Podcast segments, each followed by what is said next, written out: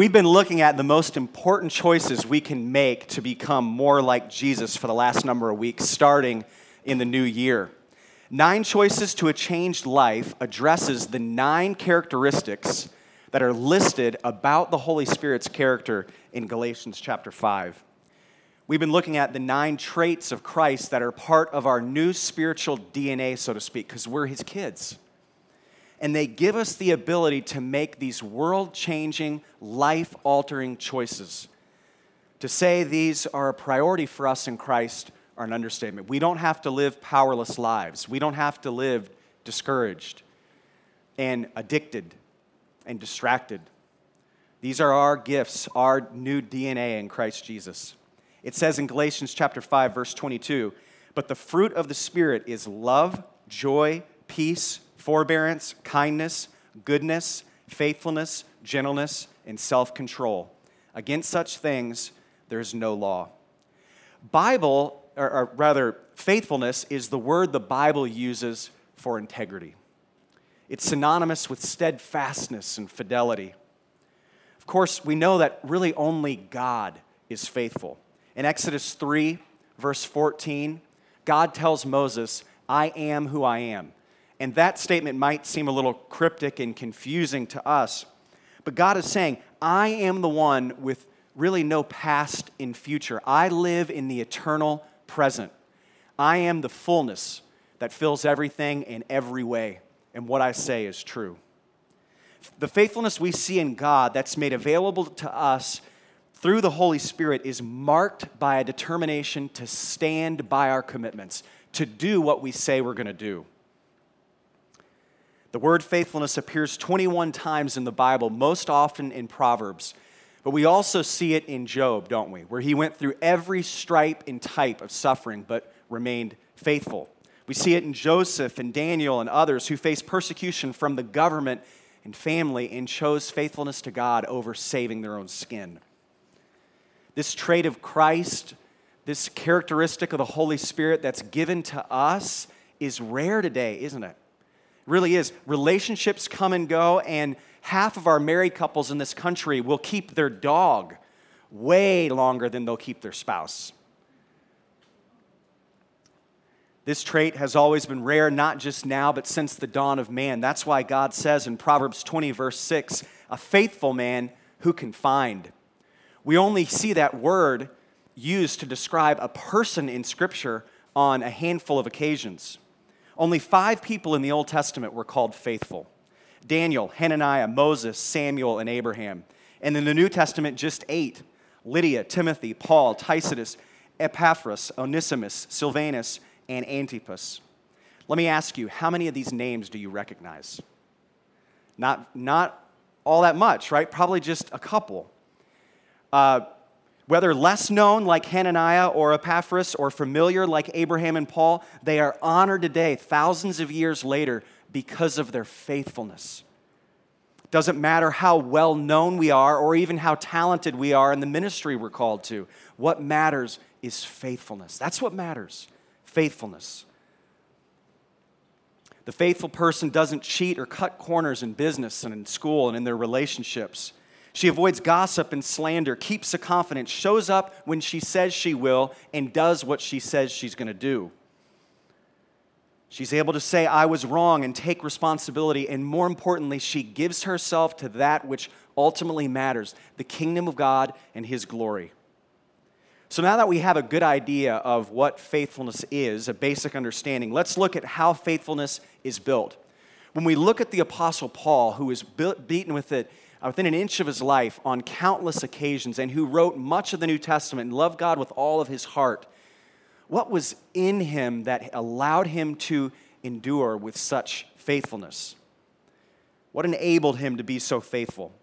Let's take a look at a letter he wrote to his young protege named Timothy, and we'll see what he thinks of himself. In 1 Timothy chapter 1 verse 15, he says, "Here's a trustworthy saying that deserves full acceptance."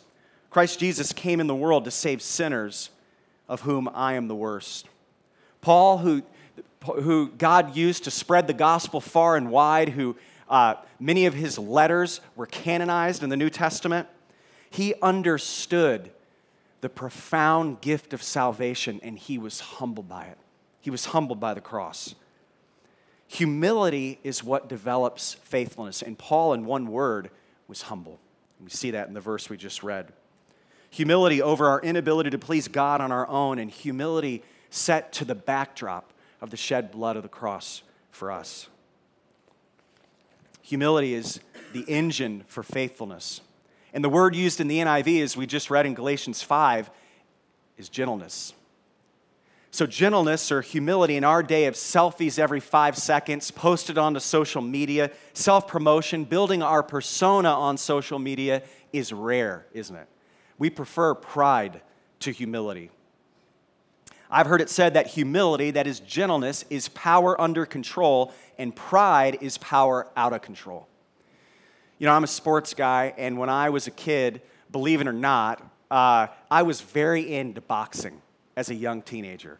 My friends, we actually, when I came to know Christ, one of our big outreaches was a fight club. Okay, it was a Bible study, and then we would have a boxing match in the basement afterwards. And so I studied up on it. It worked too. A lot of people came. I, I got beat up on quite a few occasions for Jesus. Yeah, I know. That's true. I, I never lost. I was undefeated.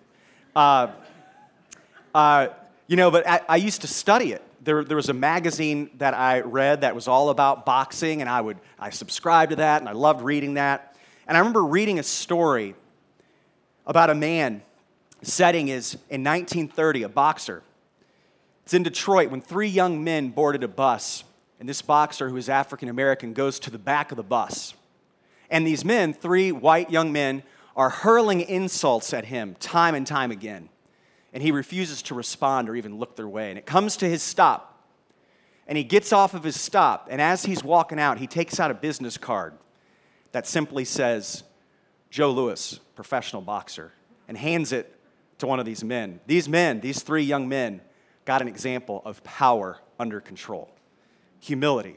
He was the uh, soon to be boxing heavyweight champion of the world at that time, and he could have cleaned their clock with half a jab and yet he stayed under control.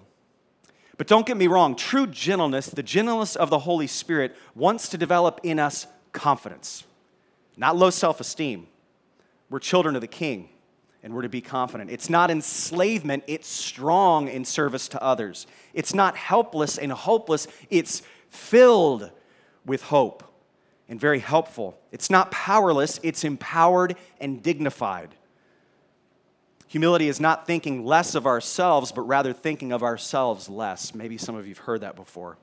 It's the opposite of insecure. It's confident and it's outward focused. It knows who Jesus is, it knows salvation, it's humbly powerful.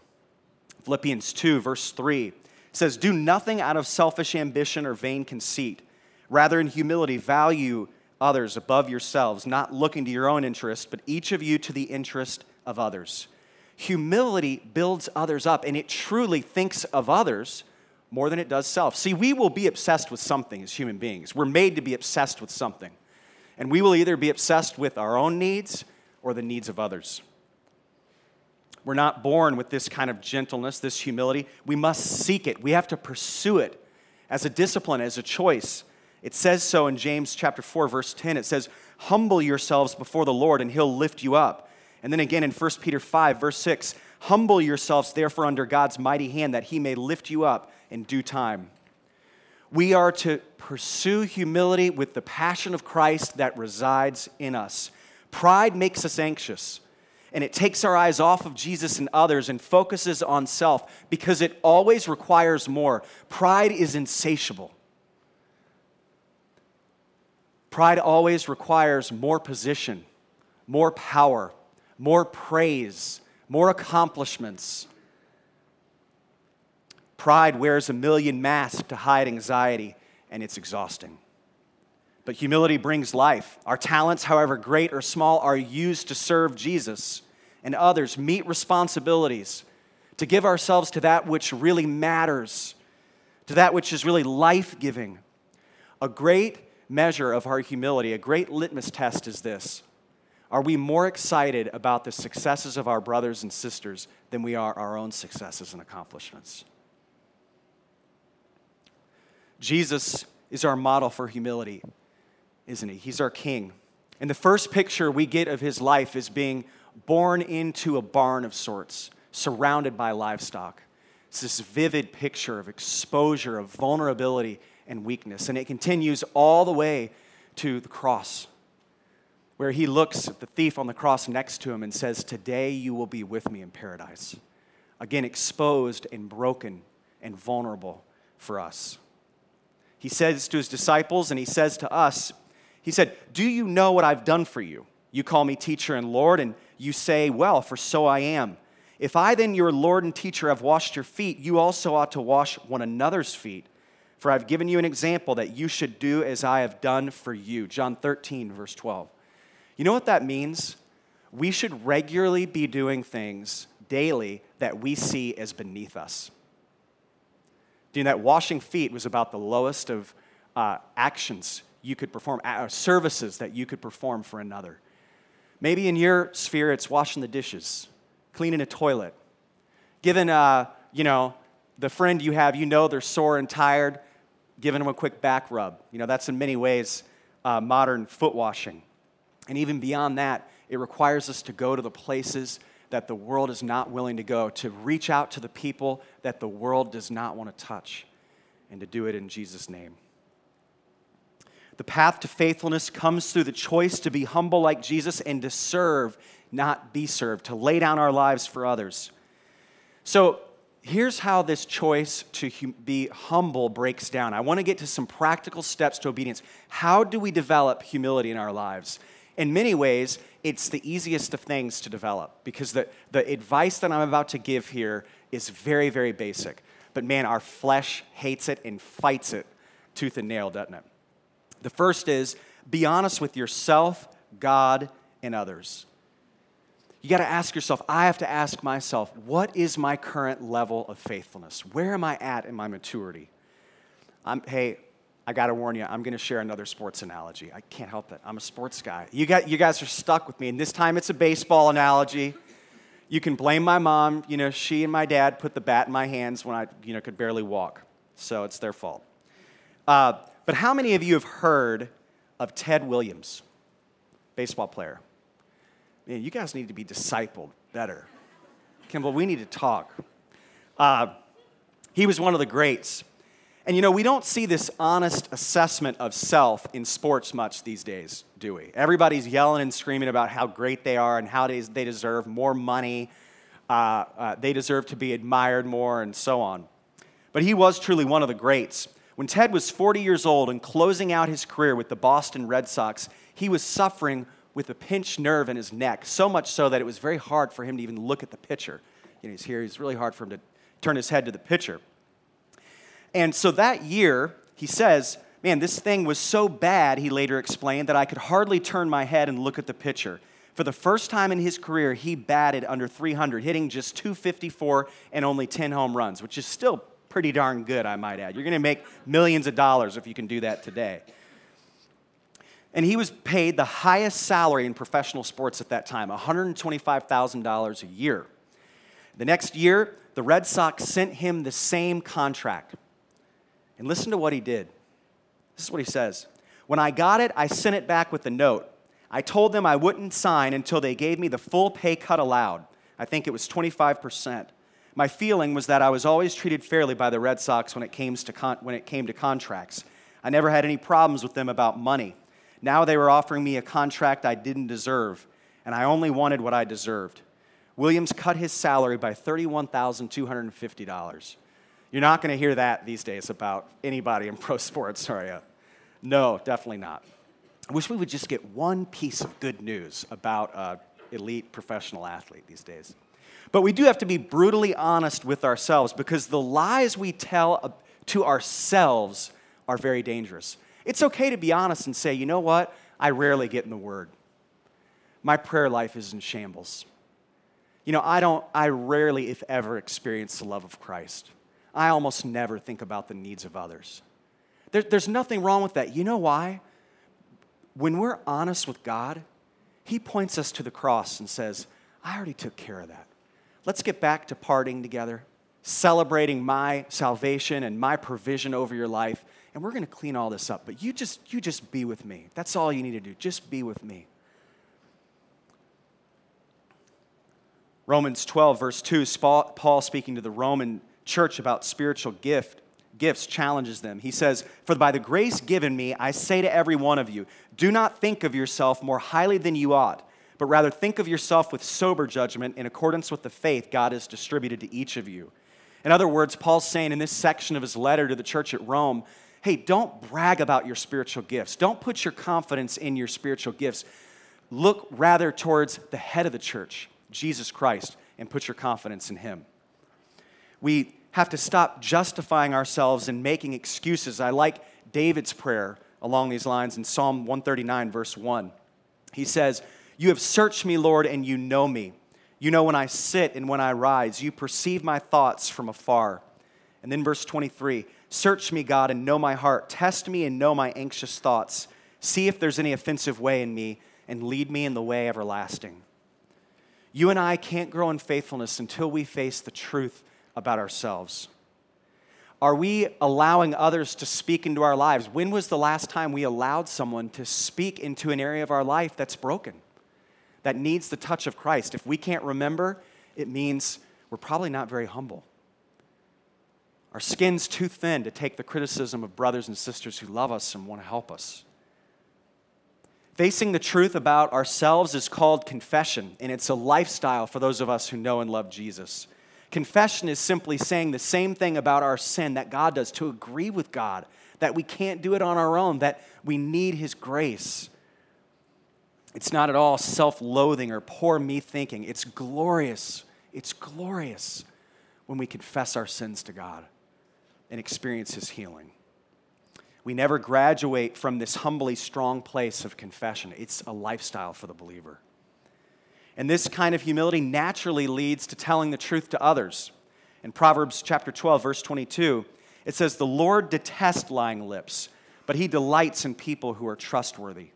So, one benefit of telling the truth is there's less garbage between us and God. You see, lying doesn't work because it starts with lies to ourselves, then it leads to posturing before God and gives birth to lying to others. Lying is pride. It cares more about my appearance than it does the cross. It says, I would rather you think better of me than look towards the cross. My reputation matters more to me than the cross of Christ. Humility says Jesus knows the truth about me and is crazy about me anyway. When I'm honest with him, he shows me his scars. He points to the cross and said, I already took care of that. Let's get back to it. Life becomes a celebration of grace when we're honest with ourselves and we're honest with God and we're honest with others about our hurts and our hangups. Do you know when we're transparent with others, it changes people the church becomes less boring, less religious, and it becomes real, and, and ones are brought into a closer relationship with Jesus and one another. Transparency matters. Talking about the brokenness of our past and our present, our frustrations and our doubts, it matters. The fact that oftentimes we fail to do that is what makes us unattractive to the world when we try to pretend we've got it all together. Another way we grow in gentleness or humility is to serve others. This is probably the best way to grow because it changes our hearts to think and care about others more than we do ourselves. When we make the decision to serve, we make the decision to love. Jesus came not to be served, but to serve and give his life as a ransom for many, he says in Matthew 20. So it makes sense that Jesus would measure the greatness of those who are his citizens in his kingdom by their service. Again, in Matthew 23, verse 11, he says, The greatest among you will be your servant. But we don't measure greatness that way, do we? Even in the church, oftentimes we measure greatness by how gifted that person in ministry might seem to be. We measure greatness by the strength of the church or ministry's budget we measure greatness by, uh, I heard an old pastor say one time, by nickels and noses. How many noses are in the seat and how many nickels are in the offering basket. And that's not how we're to measure it, are we? we're to measure it by our service. It should be said of us uh, uh, in every sphere of life, whether we're talking about our neighborhoods, work, uh, our, our campuses. Hey, I, can say a lot of things about what they believe, but I cannot argue with their service. I've never been served as I have by those people who call themselves followers of Christ. So we think about it very simply. What do you possess? It might be a car, it might be a phone, it might be an education, it might be money, it might be a home. How do we use those things to serve others? We have those to serve. When we try to make our lives about selves, we die, don't we? We become less human. When we try to make our life about others, we grow and we find life. Selfishness is a coffin, and service is a party. It really is. So, on to another super practical way do we grow in humility hang out with normal folk. Now, I know all of you, especially you millennials, okay? You have been raised on social media, maybe all the way from grade school. You remember looking on social media to see what your friends were doing without you. Here they are at Starbucks, and they told me that their parents weren't going to let them hang out tonight. You know, or there he is out with her, and he told me that he was taking a break from dating, or wherever it might be. We want our posts to look like we're popular, hanging out with other popular people, oftentimes. It can become very toxic. Not so for kingdom citizens. It says in Romans 12, verse 16, live in harmony with one another. Do not be proud, but be willing to associate with people of low position. Do not be conceited. Pride says, You're here to make me look good. You need to be attractive. You need to be funny. You need to be fun to hang around. And if you're not those things, you're not worth my time. Humility says, You matter to God and you matter to me. I'm going to choose to love you and value you just as God does. You know what happens when we choose a prideful response in this area? We become fault finding.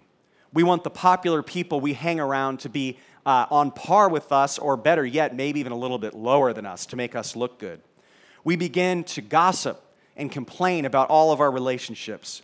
Whereas when we choose humility, the person who seemed undesirable becomes more human as we get to know them. We find ourselves protecting them in conversations with others from gossip because now we've heard their story and we show grace. We've seen Jesus' love for them and we enjoy them as Jesus enjoys them. We move from disgust to dignity. We become more like Jesus. We move closer to Him, and so do they. The next one I threw in here, but it's really just common sense for humility. Stop taking yourself so seriously.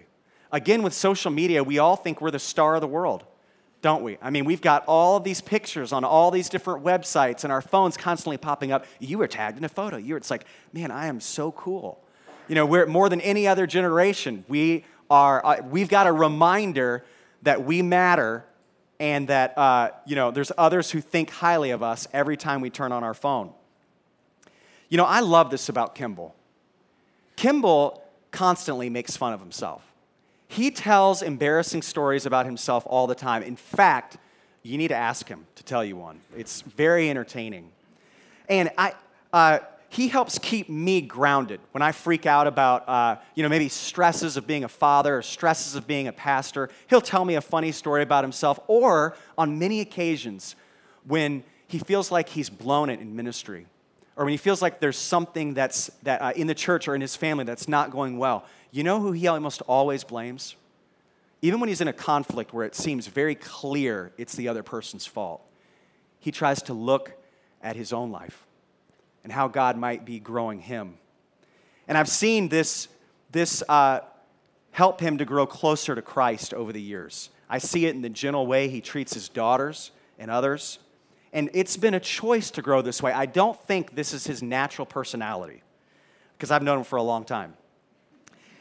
This means don't take your future career, your weaknesses, your strengths, your successes, your failures, don't take them too seriously. Look instead to Jesus. Instead of preaching your failures and successes to yourselves, preach the gospel. That's what we need to preach to ourselves. Jesus is coming soon, and one day when all else fades into eternity, that will be all that matters. He wins, and so do we, so we can chill. And actually, this mindset of not taking ourselves so seriously, it actually makes us more effective for Christ because we don't think that everything we do and say is as important as we oftentimes think it is. And we start valuing God and loving others more. Another simple one here. This might be my favorite one because I've always liked kids. I love kids. They're just so funny. I just don't, when people say they don't like children, I just, if you don't like children, man, you're weird. You're just, you're weird, okay? I'm sorry to say it, you're weird. Uh, but I love you anyway. Matthew 9 14, it says, Jesus said, Let the little children come to me and do not hinder them, for the kingdom of heaven belongs to such as these. Little children have nothing but trust in their parents. It's hard to hide from your parents when you're little uh, in terms of your, your behavior and your character because they literally see your poop, right? Little, I mean, you can't hide from your parents when you're that age. Every part of you is seen by them your behavior, uh, your stinkiness, everything. Little children are a gift from God to all of us, whether we're blessed with children or not, because they minister to us in some very significant ways. They are an integral part of the body of Christ. Do you know that they are very, very important to us? First, the relationship with the Lord is unique. I remember when my kids were little, I would pray with them in a way that might seem unique or different to some of you. And I'd learned it from someone else, but it's called safe place prayer. And they'd be lying in their beds at night, and I would ask them to picture a safe place.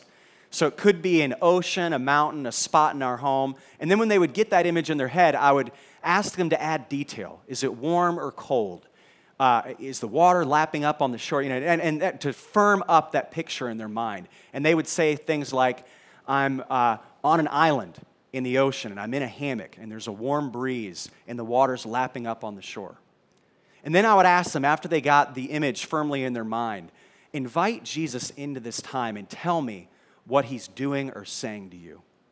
And you know, they would say things like, Jesus is telling me right now that I make him happy. Jesus is inviting me to stand up and, and to skip stones with him across the water. You know why? Because kids trust that Jesus is for them and that Jesus loves them. They haven't been as scarred, Lord willing, a child from a good household hasn't been as scarred with rejection and unfaithfulness. On other occasions, they would raise hard questions or make observations that were innocent, basic, but incredibly profound. I remember one of my kids one time communicating to me in frustration Dad, why should I pray? I mean, it doesn't seem to help because it seems like I always do the things I don't want to do and I don't do the things I want to do.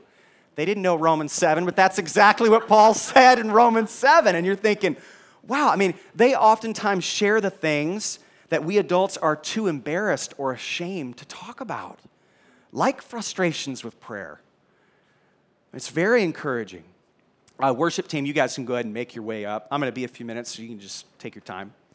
Children, children also cry a lot, and they expect their parents to care. It says in Romans 8, verse 15, the spirit you received does not make you slaves so that you live in fear again. Rather, the spirit you received brought about your adoption to sonship and by him we cry, Abba, Father.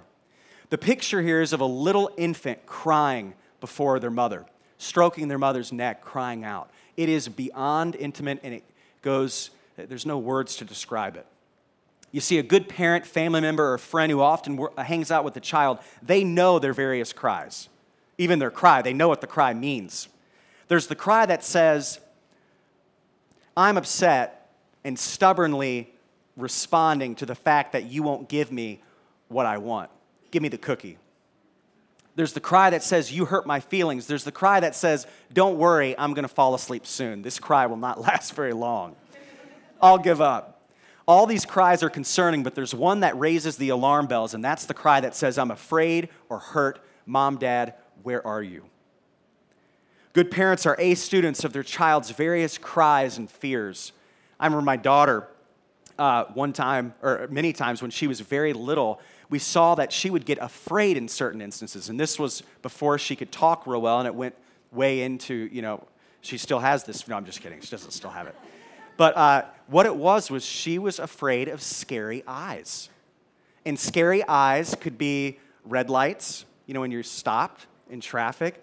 Scary eyes could be, we had this massager that had these two little percussion balls, you know, and, and that, that was scary eyes. And then also her mom, her loving mom, would, we had, we went through all her storybooks, and if there was a picture of an alligator or something like that, she would tape over the scary eyes. You know, because we don't want her to be unnecessarily afraid. The Lord knows how we're wired. He cares about us. Maybe most importantly, our kids teach us about the kingdom of joy that Jesus has invited us into. They want us, uh, kids love to have fun, don't they? That's the goal of their existence. They wake up in the morning, kids don't walk. They get out of bed and it's, you know, we get up and it's, oh, you know, a little kid gets up and their, you know, little heads are leaning in the direction they want to go and it's off to watch cartoons. It's, you know, off to go outside and, uh, you know, they drive their moms nuts. That's why moms have to get memberships to all these indoor places in the winter around here.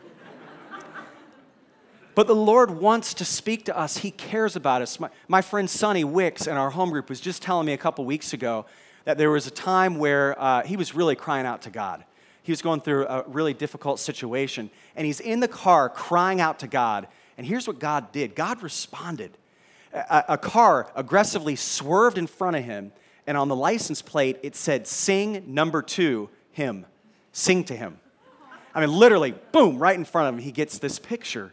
God wants to speak to us. Kids love to celebrate too, don't they?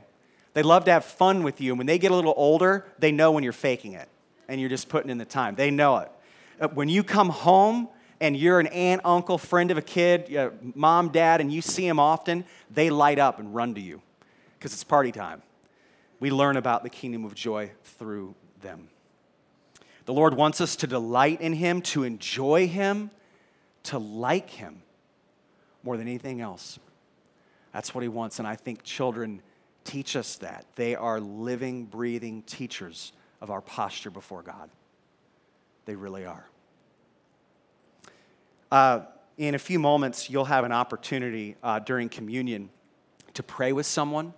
Uh, Kimball will give you guys direction and how we're going to do that, but you'll have an opportunity to pray with someone either up here, uh, we'll put some chairs up here, or you can pray with somebody sitting near you. Uh, at this time, we're going to take our offering. And uh, again, throw your card in there. And we so appreciate your gifts to what God is doing here at Awaken. Let me pray both for our time and for the offering. Lord, we thank you for your faithfulness. We blow it, every single one of you, us, but Lord, we thank you that because you're faithful, we can respond. Lord, we can become more faithful. We can become more like you because of the Spirit that you've given us. Holy Spirit, would you help us to make this choice? You've already given us the power to do so. Help us to make the choice to be faithful through humbly serving you and others, Lord. We cry out for that. Help us to make the decision to serve tomorrow or this evening. Lord, we pray for these gifts that will be given in your name. Help us to give joyfully and generously because of who you are and what you've done in our lives. And Lord, please help us to be good stewards of your resources. In Jesus' name, amen.